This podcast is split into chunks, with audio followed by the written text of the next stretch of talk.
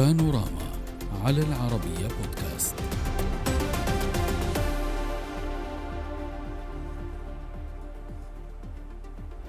في مقابلة خاصة بها قناة العربية خلال زيارته الشرق أوسطية تناول وزير الخارجية الأمريكي أنتوني بلينكين جملة من الملفات العربية والإقليمية كما تطرق إلى العلاقات بين الولايات المتحدة والمملكة العربية السعودية.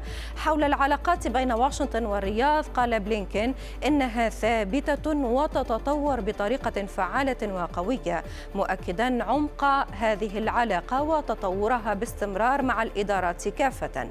الوزير الأمريكي قال إن الإدارة الحالية تعمل على دعم تطوير هذه العلاقات كما أشار إلى المساعي التي تبذلها الإدارة الأمريكية مع المملكة العربية السعودية لإنهاء الحرب في اليمن.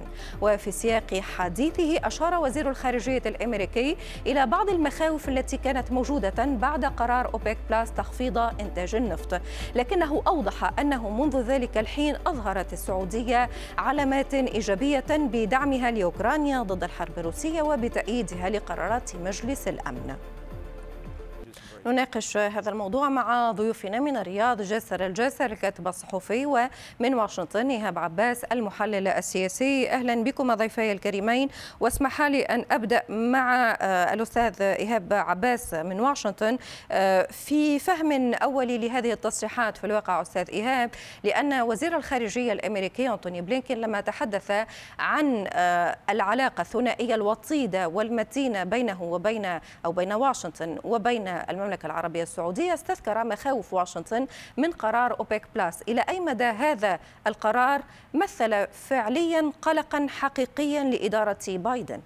في الواقع آه، يعني إدارة جو بايدن وسأتحدث بصراحة بغض النظر عن آه، أنتوني بلينكين آه، أجرى مقابلة مع العربية أم لا وتحدث فيها بشكل ناعم جدا لتوضيح العلاقات الأمريكية السعودية نعم. واشنطن خسرت الكثير على مدار عامين من محاولة آه، آه، يعني أن تسيء لعلاقاتها المتينة من المفترض والمهمة مع المملكة العربية السعودية على مدار عشرات السنوات وأدرك وأدركت ذلك متأخرا جدا إلى أن جاءت الزيارة التي قام بها الرئيس الحالي جو بايدن إلى المملكة ولقائه بولي العهد السعودي وطبعا بالملك سلمان وبكل المسؤولين السعوديين. في هذا التوقيت أدركت واشنطن آه، يعني سوء إدارتها لهذه العلاقات مع أهم حليف استراتيجي لها في منطقة الشرق الأوسط والتي أدت إلى كثير من التأخر في عمليات كان من المفترض أن تنجز فيها واشنطن بشكل كبير وحاسم أتحدث عن الملف الإيراني أتحدث عن ملف عودة الشرعية في اليمن ودعم التحالف العربي نعم. لعودة الشرعية هناك وملفات أخرى كثيرة وعلى رأسها طبعا أو من بينها مكافحة الإرهاب والملفات الاقتصادية. فكرة قرار أوبك بلس والتزام المملكة العربية السعودية والدول المنتجة والمصدرة للنفط بالحدود المسموح بها طبقا لهذه المنظمة التي تدير شؤون آه، النفط على مستوى العالم هو كان يؤرق الولايات المتحدة وإدارة جو بايدن لأنهم كانوا يعتقدون أن تخفيض الإنتاج من شأنه أن يرفع الأسعار بأعلى من معدلاتها نعم. ويؤدي إلى أزمات آه، في آه، كل دول العالم. صحيح في الولايات المتحدة كانت هناك أزمة ولكن من خلق هذه الأزمة ليست المملكة العربية السعودية آه. ليست أوبك plus من خلقها هو إدارة جو بايدن بعدم آه، آه، أن تكون لديها حنكة في التعامل مع الملف الروسي الأوكراني الذي أوصل الحالة الاقتصادية في الداخل الأمريكي إلى وضع أدى معه أن تسحب الولايات المتحدة من احتياطياتها الاستراتيجية من النفط. ومن ثم تريد أن تدفع يعني تدفع المملكة العربية السعودية أو دول أوبك plus ثمن هذا السحب وثمن هو هذا هو في كل الحالات أستاذ إيهاب ربط بين هذه الحرب الأوكرانية الروسية وبين إجابته بخصوص أوبك plus. وهنا سؤال أستاذ جاسم. في سؤاله عن أوبك plus تحدث عن هذه القلق أو هذا القلق عن هذه المخاوف. ولكن فيما بعد قال بأنه كنا قلقين من آه، قرار آه، المملكة العربية السعودية ولكن فيما بعد رأينا قرار المملكة داخل مجلس الأمن في علاقة مع الحرب الأوكرانية الروسية. ففهمنا بأن آه، توجه المملكة إيجابي تجاهنا. إلى هذه الدرجة يفكر أو تفكر الإدارة الأمريكية في موقف المملكة عموما من هذه الإدارة بمعنى أن الموضوع لا يقتصر فقط على أوبك plus مساء الخير. أهلا بك. مع الأستاذ إيهاب في حالة القلق والارتباك في الإدارة الأمريكية في تعاملها مع السعودية تحديدا. مسألة أوبك plus واضحة تماما. أعتقد أنها يعني صار أصبحت المسألة مفهومة وتماما. هذا قرار منظمة تعنى ب تحديد العلاقة بين المنتجين والمستهلكين بما يضمن استقرار توازن السوق. وكان الطلب الأمريكي أيضا واضح حسب البيان السعودي وقتها وكان طلب سياسي انتخابي لا علاقة له بالمصالح الاقتصادية. كانت تريد أن تجير. السعودية لم تكن صاحبة قرار وأيضا السعودية كانت يعني لم تكن في المسألة هي التي اتخذت هذا القرار. اتخذته المنظمة اللي تضم 23 دولة منتجة النفط بهذا الأساس بما يضمن مصالحها ويحمي أيضا مصالح المستهلكين. أنا أعتقد يعني الآن يعني صحيح فيه اليوم تصريحات الوزير بلينكن هي تعبر عن حالة تحول في في الإدارة السياسية العليا الامريكيه، العلاقة السعودية الأمريكية لها مستويين، مستوى داخلي ثابت وكامن ومستمر وهذا قائم على العلاقات والمصالح المشتركة والتعاون الأمني في المنطقة وملفات كثيرة لا تحصى قائمة بين السعودية وأمريكا مهما كانت يعني الطبقة السياسية تختلف أو تستخدم أو تتوتر في العلاقات لكن هذا الجانب دائما كان محصنا ومحمي من هذه التقلبات. اليوم الخطاب يعني اختلف أنا أعتقد إنه تمت مراجعة العلاقات بين الطرفين والمراجعة تمت لصالح السعودية. بمعنى أنه لما كانت الاداره الامريكيه تطرح أنه مراجعة العلاقات مع السعودية أيضا مثل ما ذكرت الأميرة ريما نحن أيضا نرغب في مراجعة العلاقات مع أمريكا. روجعت العلاقات بما يحقق أو يتناغم أو يتطابق مع الرؤية السعودية الجديدة في التعامل مع المنطقة ومصالحها وخدمة أهدافها. وبالتالي نحن نشهد اختلافا في تصريحات بلينكن بلينكن اللي كان يعتبر أنه قرار اوبك بلس ليس قرار حليف. صائب. اليوم كان يقول نحن تجاوزنا ويحاول أن يرحل المسألة إلى أنه في خطوات قامت فيها السعودية، نعم العلاقة مهمة، العلاقة ثابتة بغض النظر عن كل التصريحات السياسية، العلاقة لها لها وشائج، لها مقومات نعم. حيه تدعمها من حيث الزمن ومن حيث التماسك، وبالتالي كل هذه التصريحات أعتقد أنه لعل الإدارة الأمريكية بدأت تعي وتستوعب هذه التغيرات وبدأت يعني تغير لغة خطابها الذي كان متشنجا و خاصة فيما فيما يهم إدارة بايدن تتحدث إيه، أستاذ إيه، جاسم. نعم إلى عقليه نعم بدأت تدرك تدرك الإدارة الأمريكية أن حجم المشاكل الموجودة في المنطقة لا يمكن تتم بدون التعاون مع المملكة العربية السعودية وأنها اتخذت أيضا قرارات خاطئة فهي تحاول الآن أن ترمم هذا جهودها في المنطقة وهذا الترميم يقتضي أصلا إعادة الجذوة نعم. إلى هذه العلاقات في إطارها السياسي بشكل أول نعم. هو في كل حالات بلينكن كذلك تحدث عن أن هذه العلاقة مستمرة وفي تطور. وهنا سؤال أستاذ إيهاب ما شكل هذا التطور الذي آه، تقرأه أو تطمح له واشنطن في علاقتها الثنائية مع المملكة العربية السعودية؟ حليف صديق آه، أي شكل من أشكال التطور؟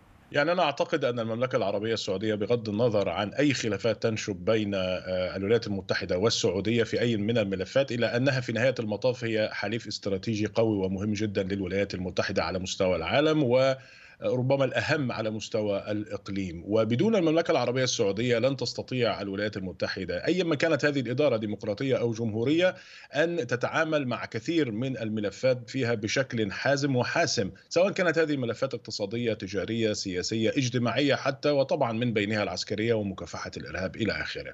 وبالتالي ال ال الذي تعول عليه الإدارة الأمريكية اليوم إذا ما كانت تغير بالفعل نهجها من خلال التصريحات المختلفة منذ زيارة بايدن إلى المملكة العربية السعودية. وحتى اليوم أعتقد اولا يجب أن يكون هناك دعم للشريك الحليف والاستراتيجي الذي تتحدث عنه اليوم أنه بينك وبينه مصالح وعلاقات استراتيجية قوية كما قال بلينكن طيب هذه المصالح والعلاقات الاستراتيجية القوية في البداية يجب أن تهتم بالمسائل الأمنية والمسائل الأمنية متعلقة آه، وأنا اتحدث بكل صراحة مثلا بالحرب التي تخوضها المملكة العربية السعودية من أجل الشرعية في اليمن وإعادة هذا البلد إلى مساره الصحيح لماذا أوقفت إدارة جو بايدن المساعدات اللوجستية والاستراتيجية لهذا التحالف العربي لعودة الشرعية في اليمن نعم. يجب أن يعود هذا الدعم بشكل كبير يجب أن تضع جماعة الحوثيين الإرهابية على قوائم الإرهاب يجب نعم. أن تتعامل مع ملف إيران بشكل حازم وحاسم وألا تخوض مرة أخرى مفاوضات لا طائل منها آه، أغضبت كل دول الحلفاء لها في المنطقة لأنها آه، تدع إيران تتعامل بأذرعها نعم. الإرهابية في المنطقة بشكل آه، يعني يزعج دول الجوار ودول الجوار يعني ما زالت تضبط النفس أمام النظام الإيراني بالإضافة لملفات أخرى كثيرة من بينها التعامل الاقتصادي والتجاري وأن صحيح. يكون هناك هذا بين هذا الإطار الأمني هذا هذه هي النقطة يعني تحدثت على الجانب الأمني ولكن هناك كذلك جانب اقتصادي مهم جدا طبعاً. للبلدين أستاذ جاسر آه، بالعودة إلى أوبيك بلاس والذي اعتبرت جهات أمريكية فيما بعد بأن القرار كان صائب وكان في صالح النظام العالمي كذلك واتخذته مجموعة من الدول ولا تتحمل فقط مسؤولية المملكة العربية السعودية ولكن آه، اقتصاديا آه، هل هناك شكل من أشكال تطور العلاقات الذي تقرأه تطمح له واشنطن في آه، هذه المرحلة؟ آه، ريم نتفق على مسألة. لعل المملكة في السابق كانت يعني آه، بوصلتها أمريكية غالبا وليست يعني متنوعة. المملكة مع رؤية الم- المملكة 2030 أصبحت البوصلة متنوعة تقوم على الخيارات المتعددة وعلى ما يحقق هذه الرؤية ويلبي متطلباتها بشكل أساسي بالدرجة الأولى. إذا هذا التبدل هذا يحتم أيضا ويحدد نمط العلاقات الاقتصادية مع الولايات المتحدة. صحيح هناك مناطق ثابتة لا يمكن السنة هناك نقاط تعاون مستقرة ومستديمة لكن هناك خيارات أخرى. هذا المجال انفتح فالمملكة تنوع وتعدد على هذا القياس ولذلك في جانب آخر جانب مهم مرتبط بهذا التنوع. بمعنى المملكة دائما تختار اليوم في رؤية المملكة 20 في أي مشروع الطرف الأكثر ملائمة. هناك مشكلة أنا أعتقد نشأت بالفترة الأخيرة اللي الثقة في الولايات المتحدة. بمعنى أنه إذا كان هناك دولتان إحداهما الولايات المتحدة هم الشريكان المناسبان للمملكة في هذه النقطة. فإنه قد يكون هناك قلق من الولايات المتحدة بسبب مواقفها السياسية أو اختلال الثقة في طريقة التعامل أو تحويل التعاملات والعلاقات الاقتصادية إلى موضوعات سياسية بما فيها التدخل الجانب. فبالتالي هذا سيجعل المملكة قلقة وتذهب إلى الطرف الآخر بحثا عن الطمانينة وبحثا لأن الرؤية ليس لا تراه ليست مشاريع مغلقة، الرؤية بناء مستقبل كامل وبالتالي ولكن لا يمكن يرتهن لهذه الارتجالات صحيح ولكن هل ترى بأن المتغيرات الجيوسياسية كذلك آه، بأن الحرب الأوكرانية الروسية التي عرت الكثير من الحقائق حقيقة هل آه، تعتقد بأن هذه المرحلة تساعد كذلك على أن تتمكن آه، الدول ومن بينها المملكة العربية السعودية بأن تتعاون مع واشنطن ولكن كذلك بأن تبقي مصالحها قائمة مع دول أخرى قد لا تتفق هذه الدول في آه، خطوط عريضة مع آه، الولايات المتحدة الأمريكية. هناك عنوان رئيسي أنا أعتقد للعلاقات السعودية الأمريكية يجب أن يكون مصالحنا وقيمنا المشتركة ليست مصالح واشنطن. هذه نقطة مهمة، المملكة لا تتعامل مع مصالح واشنطن، وصالح واشنطن تعني واشنطن نفسها، نحن نتكلم على المصالح والقيم المشتركة التي يمكن أن نعمل فيها سويا.